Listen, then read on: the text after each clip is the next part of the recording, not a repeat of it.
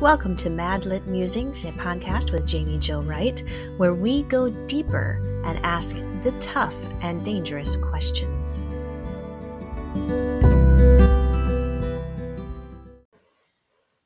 Today's episode is sponsored by Revell and Bethany House Publishers, which are divisions of Baker Publishing Group. Find out more at bakerpublishinggroup.com. Hello, everyone. I am so excited today to have a veteran of Christian historical fiction with us, Jane Kirkpatrick. She has written, how many books now have you written? 40. This is the 40th. 40. Oh, man. I knew I was a little behind in reading all your books. I've got some work to do. So, Jane, um, okay. well, I'm thrilled, thrilled as punch, tea, coffee, and hot cocoa to have you here today. Um, and we just found out before we started recording, we have a mutual root in the state of Wisconsin. Yes. So I love that. You are a fellow Wisconsinite, even though now you live in the Pacific Northwest. So I do. That's fine. I was just out in Oregon and Washington in June.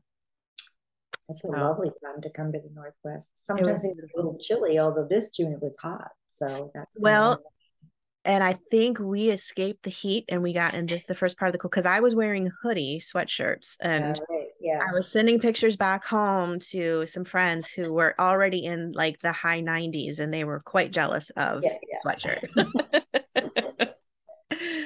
Oh, fun. So, Jane, tell us, in, in case there's readers listening who haven't read your books or aren't familiar, tell us just a little bit about um, what you write and then your release that we're talking about today. Well, most of the books are based on the lives of actual historical women um, or some incident that impacted women in, in history. and I got I got pulled into that sort of route um, or taken to that route because I I love the biography but I could often not find anything about the women. I could find things about their husbands, their brothers, their fathers, and their sons, but nothing about the women um, because women weren't noticed. They weren't in the newspaper articles or you know didn't journals, um, and so I I was was taken because I wanted to tell what I felt were untold stories mm-hmm. of historical women, and um, and so you know I found this story I wanted to tell, and my husband said, "Well, you should just tell it. You know, and if people don't like your version, they can write their own version." And that began my journey um, to to get caught up in the lives of all these different women. So, mm. um, and the current book, actually called "Beneath the Bending Skies," is based on another historical woman from Montana originally, mm. who had a um, very loving but controlling father. Okay. And who was growing up in the gulches of the gold mines and led this sort of interesting life as a young girl and um, falls in love with a man who turns out to be her father's best friend. And he does not like that she has, he was younger than her dad, but nevertheless, they were they were colleagues. And um, so he moves her to San Juan Capistrano. And it is part of the story of her journey to find herself mm-hmm. and at the same time as honoring her father, which by faith she was very, her, her mother had said, You need to take care of him and you need to honor him. Wow. Finding a way to do that and still um, follow what she felt God's calling for her was is part of the part of the struggle of her heart. So that's wow. what this was about. Wow. And it's fascinating to me that that's based off of a real Yes, um, ultimately, um, she marries a man who becomes the Indian agent at the Flathead Reservation near okay. Missoula, Montana, mm-hmm. and served there for 17 years and, and was just known for great hospitality, learned mm-hmm. the language of the native people. And uh, my working title was Always an Open Door. Oh. Because she was always opening her door to everyone. And um, but we we went with beneath the bending skies, which is actually a line. Clo- she um, she wrote some poetry. Okay. And, and, that was a line, you know, the bending skies, and I and I grabbed that and said beneath the bending skies because it is that kind of a sweeping story. Oh, I love and it. Montana, if you know anything about Montana, yeah. it's big sky country, mm-hmm. so it is an mm-hmm. amazing um, landscape. So, yeah, yeah. My uh, we go out to Montana for a couple weeks, usually every every summer if we can, or every fall, and I'm I'm hoping someday to relocate there eventually, maybe oh, when right. I retire. But it's beautiful. yeah, yeah. It and it's so steeped in history Mm-hmm. And there's so much struggle when you go west into the Western history. Not that people didn't struggle here in the Midwest, but there's just a different feeling, I think, yeah. Yeah. in the Western Pacific, Northwest. Well, and you know, the 1840s in Wisconsin, for example, saw lots and lots of um, varieties of immigrants. So, you know, one of the things I loved about um, Old World, Wisconsin is. Oh, I love that you know, place. That great museum. I love that as a young woman, and I, I just loved history. I'm so grateful that Oregon has a great historical society because it introduced me to. You can go back and visit communities that yeah. you know, used to be in the 1840s, um, but they were fairly close knit, you know, relatively. Mm-hmm. But if you go to the west, there's miles and miles and miles and miles between right. in fact, my husband and I, when we made our big decision in the 1980s and we moved to what I call Rattlesnake and Rock Ranch. Um, That's a story were, in itself, I guess. yes, it was. Um, we were seven, seven miles from our mailbox and 11 miles from a paved road. And that was still, I mean, that was contemporary life. So, wow. and actually, that fed me a lot because I spent a lot of time you know, we made this big decision and I told my husband I would give I would give us a year. Okay. And at the end of the year we'd have to have electricity, we'd have to have running water, you know, or I just wouldn't stay. You know, just we would go somewhere else. Um, sure. But the more that I spent time there and read about these different women, the more I realized they didn't have that luxury mm. of knowing it could get better. Um, mm. And so I I always am asking in all of the books, I'm asking myself, where did this woman draw her strength from? You know, ah. what were the rungs of the ladder she climbed when she was in the cellar of sorrow? I like to say, um, climbing towards some sort of light. How did how did she climb up that ladder, and what were those rungs?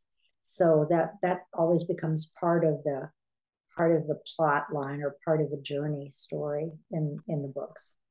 I love that. I love that so much, and it's yeah i guess i wouldn't have put that together because as you were talking i was thinking oh you didn't have electricity etc so you were basically pioneering and then you're like but they didn't have the hope that i had and i'm like oh that's also yeah, exactly. true yeah like we can eventually you know, get back the headache of digging a phone line seven miles and doing it twice because it didn't work the first time. Oh so my goodness. that to deal with but but you know they had the risk of their crops being wiped yeah. out by grasshoppers or or wind. And, and we lost we had planted several acres of watermelon that was part of our initial okay. effort to make a living there. And um, and we planted we grew all of them in the little greenhouse and then we planted all of them by hand you know thousands of them. Yeah. A terrible windstorm came up and it picked up this lava sand that was really um, it, it, grew things well but it was like it was like knives and it cut them all off. We lost them all. You know oh. and we had another we had another resource but if if it was 100 years before that was it. that was it. Yeah. So wow. it, it forced us to sort of think about the things that are basic and things that matter and um, and to rely on family family friends and faith. This was my yeah. this was the mantra. The three f's family the friends F's. and faith. Which one are you going to grab for? Help help help so yeah. Oh yeah. Well and it's it's so true. And some things really you know yes circumstances and and consequences and you could say the word threats change over time as far as what can right. threaten us but there are a lot of similarities yet between today and back then and like even in your book there's uh, kind of the theme of caring for family as we talk about family friends and faith so tell us mm-hmm. a little bit about why you wove that through this current book um, I, I just i'm always sort of intrigued about how spending time with these characters can bring insight, brings insight to me personally, um, things I didn't know I was going to, you know, explore.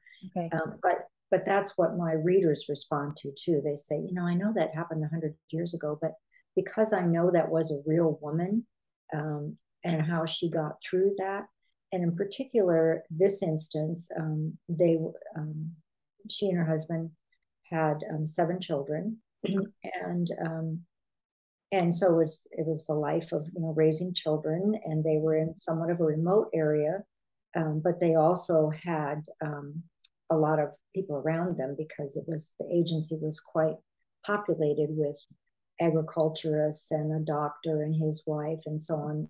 Um, but she was always worrying about her family who were far away in California. And right. and her father was not supportive of her marriage. Um, and so she was always carrying this kind of weight of trying to help him see what she could see in her husband. So there was that mm-hmm. pressure. Mm-hmm. But even more, it was you know, when her, her stepmother became ill. Should she try to go back? Should she take some of the kids? What what about she was needed at the agency. She and her husband were a partner in this wonderful project that they had undertaken. Um, and so it was that constant weighing of do I go there? Do I stay here? And I think that happens a lot today, especially because we're not we're not living with three generations in the same house. You know, we are very true. Our relatives, our parents are moved away, and mm-hmm. we live in Bend, Oregon now, and lots and lots of people have moved here which are families, grandparents who are coming to you know be closer to their grandchildren. Mm-hmm. and so there's like those kind of adjustments and change. But if they're not moving there then there's this distance. And how do you bridge that? At that time that was really hard. You could send some telegrams um, and write letters. But and then eventually get phone service but they were pretty expensive. You didn't do that very much in the 18 I think there were some in the 1870s. I have to think back. Um, certainly in the 18, by the 1890s there were, but um, but this family, their this story is set primarily around the 1860s to the 1880s. Okay. Um, but yeah, so so that that became a theme of caring for your family, caring for your your um, extended family, and caring for your children, and being there to help um, enable them to grow up and to be the kind of people you hope they'll be and and supporting your helpmate you know if that's you know you've, right. you've married and that was part of the agreement that you would you know help each other so um, so I, so that book explores some of the struggle with that um, okay. and some of the grief that i think comes with that with the reality that, that you can't always fix everything you can't always do it and her mother had kind of given her a her mother died when she was quite young and said, you know, be kind to people, Molly, and you know, and and look after your dad. You've got to look after your dad. And he was he was sort of excessive. I mean, he loved her, but he was very controlling, mm-hmm. um, and you know, just um, and he was he traveled a lot for his business. He was a freighter. He would bring supplies into the mining towns, and sometimes he was gone for a year at a time. Oh wow! So she and her stepmom grew very close, and then there were some half siblings. Um, and so her stepmom knew what her life was like, and then her dad would come home and go, "No, you can't do that. No, that's not acceptable. What you went to dances? No, you know." And so, sure, sure, yeah, yeah. So there was that tension. Um, right. And and again, she's constantly sort of thinking about the the the um, not the command really, but the death the deathbed wish of a mother. Look after your dad and and how do you sort that out when your dad is really being unreasonable? So a tough one. That's a yeah. real tough one. Yeah, well let's exactly. let's take a quick break and then when we come back what i'd like to pose is the question what can we learn today from the past and how have things changed when you look at the family structure and caring for each other? We we talked about um, or you mentioned that you know obviously we're not living three generations in the same home anymore but i still think there's a lot of um, insight and wisdom to learn from the past so let's take a break and when we come back we can talk about that okay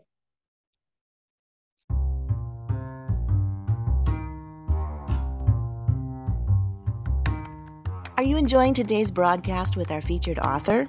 You can find out more about them and other authors from Baker Publishing Group at bakerbookhouse.com. Use code MADLIT40 for 40% off any one Baker Publishing Group title at bakerbookhouse.com. This also includes Revell and Bethany House Publishing. Go over fast.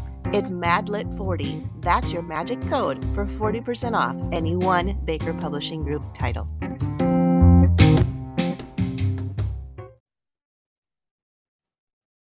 All right, we are back here at Mad Lit Musings with Jane Kirkpatrick, and we are talking about her current release, Beneath the Bending Skies. And one of the things we were talking about just before the break was family and caring for family and how that is woven through this novel.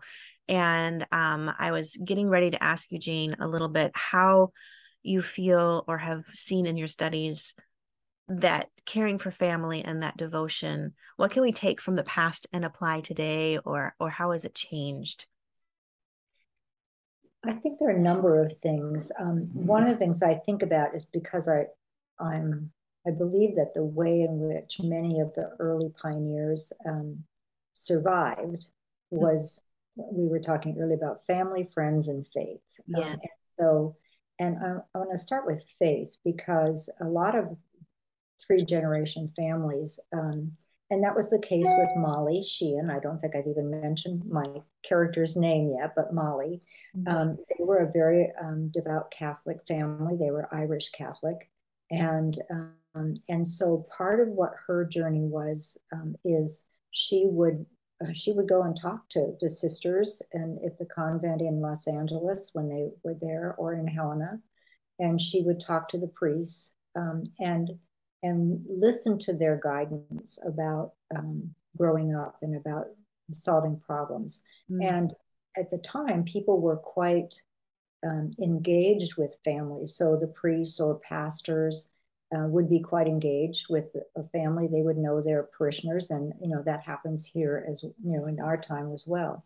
But sometimes people have a hard time um, going to a counselor or going to seeing their um, faith um, leader as someone that could also be a great listener and, and could solve problems. Mm. Um, and I think that so that doesn't happen as much, but I think it did with particularly with devout people were very, mm. um, even though they might not see some of them because they were often itinerant pastors. Right, right. So um, families also develop devotional practices.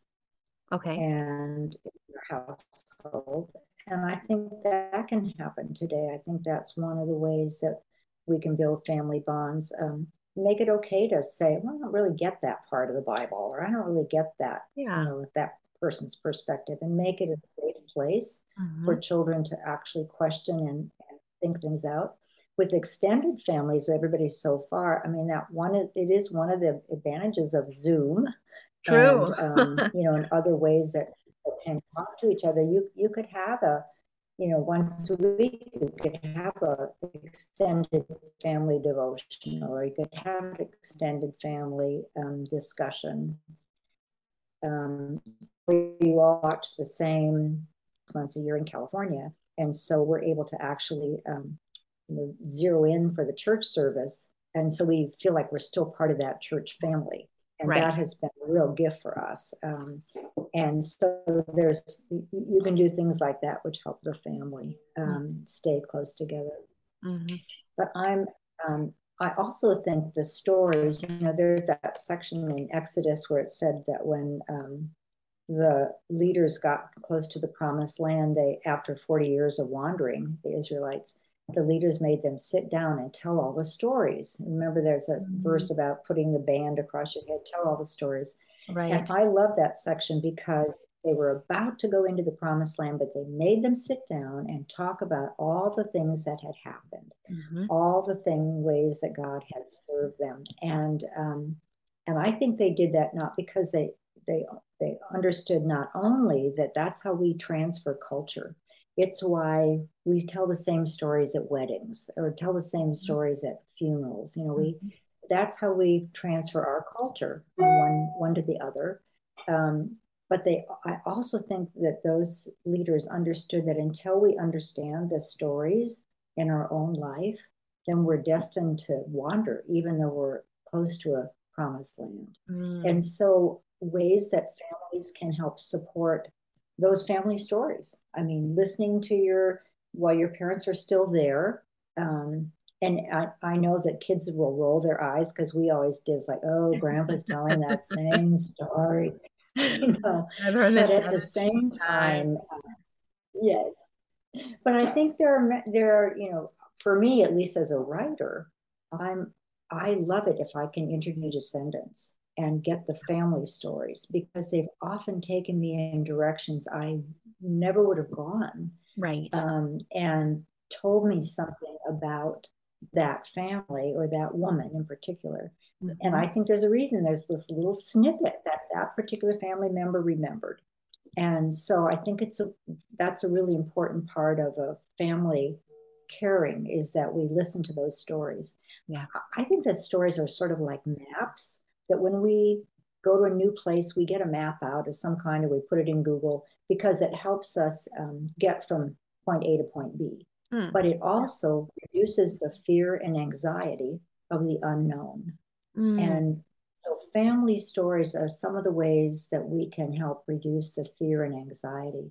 I um, I worked for 17 years at the um, at an Indian reservation here in Oregon in early childhood and mental health, and in that in, in that culture there was a practice that you only certain people could tell certain stories. And those stories uh, were told only when there was snow on the ground. So it was when in the winter those stories would be told. Hmm. but but it was okay for other people to tell stories other elders other times of the year. And so i put together with my um, with our staff a program in which we asked the elders to tell the story of the time when they were strong. Mm. And um, and we had food and it was always hot, so we had air conditioning. and yep. so yep. people would come in with their kids and their families, and we'd ask certain elders to come and tell that story of when they were strong, and that it was absolutely delightful. People, the children and grandchildren, heard Grandma talk about the when they got lost near Mount Hood and mm-hmm. how they made their way after they got lost. Um, somebody else told the first time they drove a car on the reservation and they got to the gate and they they pulled the reins, they pulled the steering wheel back like ah. whoa, and it, the steering wheel came off and they went through the gate. You know, and, and the kids loved the story, but it was also a great story of how okay that was a mistake that didn't work, but you know what? It's okay. Yeah. Um, and it gave them, they gave them a way to get from here to there, and it gave them a way to reduce the fear and anxiety of what they'll be facing when they go to unknown or new play or new things, when they go away to, to school for the first time, um, or go away to college and they leave the reservation. So I think that those stories um, are great ways to tell to help families, you know, create a culture that says resilience or that mm-hmm. says um, yes there will be challenges and, and things are not going to go just the way you want. But look at you come from a long line of mm-hmm. really solid people. I call them sturdy stock. Oh, i love it. And to find that find that sturdy stock. So I, I think that's what these stories um, you, you read about how molly you know, the struggle with um, her husband was a newspaper editor and and owner of a newspaper. And part of the story of Montana and all Western states is fire. Mm-hmm. And he lost that three times. Um, he lost his business because of fire. Yeah. And and the last time he had actually gotten insurance because that would be like, okay, let's they had insurance now. And and the company went bankrupt the day before they made their claim. Oh, you know, no. so it's like things happen, and mm-hmm. how do you how do you rise up to the next mm-hmm. level? Mm-hmm. So um, so that's another way I think that families together and and reading about how these families survived can um, mm-hmm. can help. I you know what I loved about this woman's life um, is that um, that they kept coming back there were many tragedies, you know, and I couldn't even tell them all because readers would start to go, "Oh, I can't take it." Oh my goodness! Oh um, no! but but I so I was selective. Yeah. But in each instance, they came together and they and they with their faith and mm-hmm. even to the point of when um, her father broke up the engagement. Okay. Um, and she's, you know, he wanted her to become a teacher and stay at home and help support the family. And, you know, that happens still with families, particularly, I think, uh, farm families. And yeah. I grew up in a dairy. Mm-hmm. And, and I know my brother had a lot more pressure to stay and, and um, continue the dairy. Right. And, and it was a struggle because that wasn't that wasn't his strength. That wasn't what he wanted to do. Yeah. And and and that was painful for for our family to realize, you know, he has he he needs his life. And I was privileged because I was a girl. Mm-hmm. And so I didn't have that same pressure, even though I think I could have run the farm, but, but, I didn't want to do it either. It was a lot of work. It's, oh yeah. You know, it's like it's a 24 seven. Yep. Uh, there's no vacation from a farm. exactly. So so I, I that's another area where I think stories that from the past can help open doors for us in in the present mm-hmm. uh, with family, and then there's friends and how you know how do people um, and she you know Molly had some really good friends. Um, but she also came to understand that she was um, she was very shy and very introverted Okay. And um, her husband was the outgoing one. Mm-hmm. But before that happened, it was hard for her, and she would um, she would find ways to be more social. And and one of the ways she found is that she loved fairy tales, and she loved um, standing up in front of a group and exclaiming. You know, she would memorize like Black Hawk speech. She memorized that. Oh, okay. And she memorized Shakespeare's sonnets. Mm-hmm. And when she and her stepmom ran a boarding house while her dad was traveling, um, she would give speeches after oh. um, after dinner or after yeah. supper, and and she got a lot of gratification from that. But she also got to not be herself, if that makes yeah. sense. Mm-hmm. Um, and uh, and her father eventually um, he thought that was great for a while. He thought he and she was quite a beautiful young woman. She had kind of reddish hair, very long, could sit on it. Oh wow! um, this you know thick. You know she was a lovely Irish lass, mm-hmm. very beautiful young woman. And but then some of the um, boarders started complimenting her, and her father heard that, and so then it was like, no, nope, you are done. do that and and so she um, she found that her her friend selection would be very selective. She mm. wouldn't have necessarily a lot of close friends. Her sister, her half sister, would be a close friend. Um, her stepmother was her close friend, um, and then eventually the man she married was her close friend. So um, it, it it was a way for her to discover that she couldn't always step back and pretend to be someone else. Right. That she had to just accept who she was and that God had called her to do something. Mm-hmm. And one of the reasons I wanted to write this book is because to me it was a happy story. It was a it was yes, it had lots of trials, but it had a happy story, and um, her life was shaped by the challenges and how she came through them. And I, my hope is that as a reader reads this book, that that's what they'll see too. That you right. know what she did that. I have some of those qualities too. I, I can come back. I'm I'm more resilient than I think I am.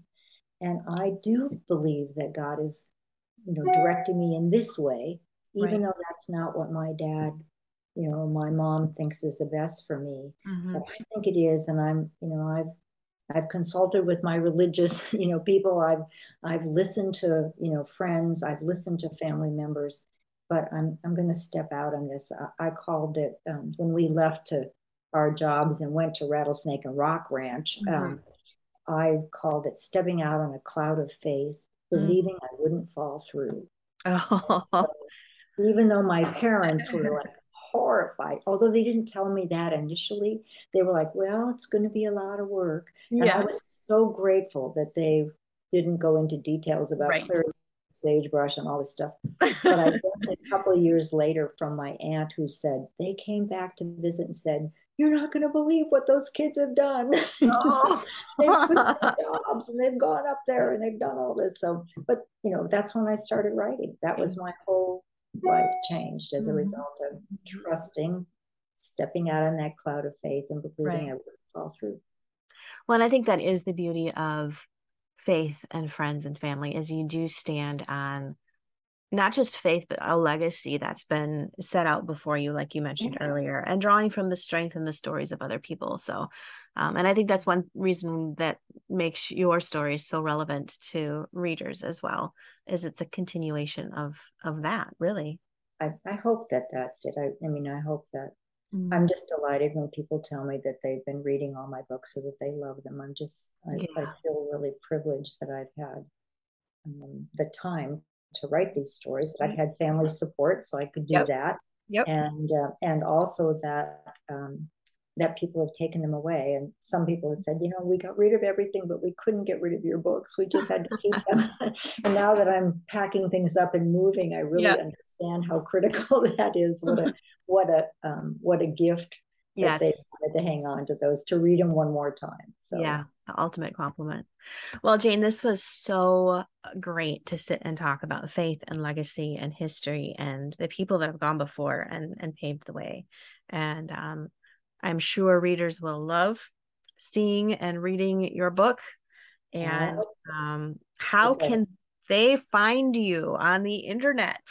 If they want to okay, follow you. Well, um, my website is jkbooks, B-O-O-K-S dot com. And I have my newsletter, you know, archived there. Um, and but you can sign up for it. It's called Story Sparks. It comes out once a month and okay. you can sign up for that. Um, I'm on Facebook, both as a just a regular. My husband and I are. I, am never quite good about those pages, um, but I have an author page. It's just author Jane Kirkpatrick, and I try to keep up you know post what's happening and things that are happening in my writing life mm-hmm. um, and i they do spill over like that we're going to be getting a new dog and things well like of that. course so you have to share that yeah. that's um, the fun stuff readers love to hear about is all those fur babies and pets exactly, exactly. and i have a twitter account but i have to confess i just am not very active on twitter but mm-hmm. um, I am I, I will respond to you know comments that people leave or whatever. And I and I love hearing from readers and how the story might have affected them and um, awesome what awesome. they care about. So I I really appreciate that. Yeah, great. Well, this was a joy, and hopefully, readers will rush out now to get your book. And yeah. um, it's been a pleasure, and let's do this again sometime. I would do, I would be delighted. Thank you so much. And it's great to have a little Wisconsin connection. Right, right. I'll have to send you a care package of cheese. oh, yeah, exactly. well, I can put it with my little Green Bay Packer. There you go. Yes, yes. Go pack, go. We had to get that in here, didn't we? All right, Jane. Thank you so much for joining us. My pleasure. Thanks for having me.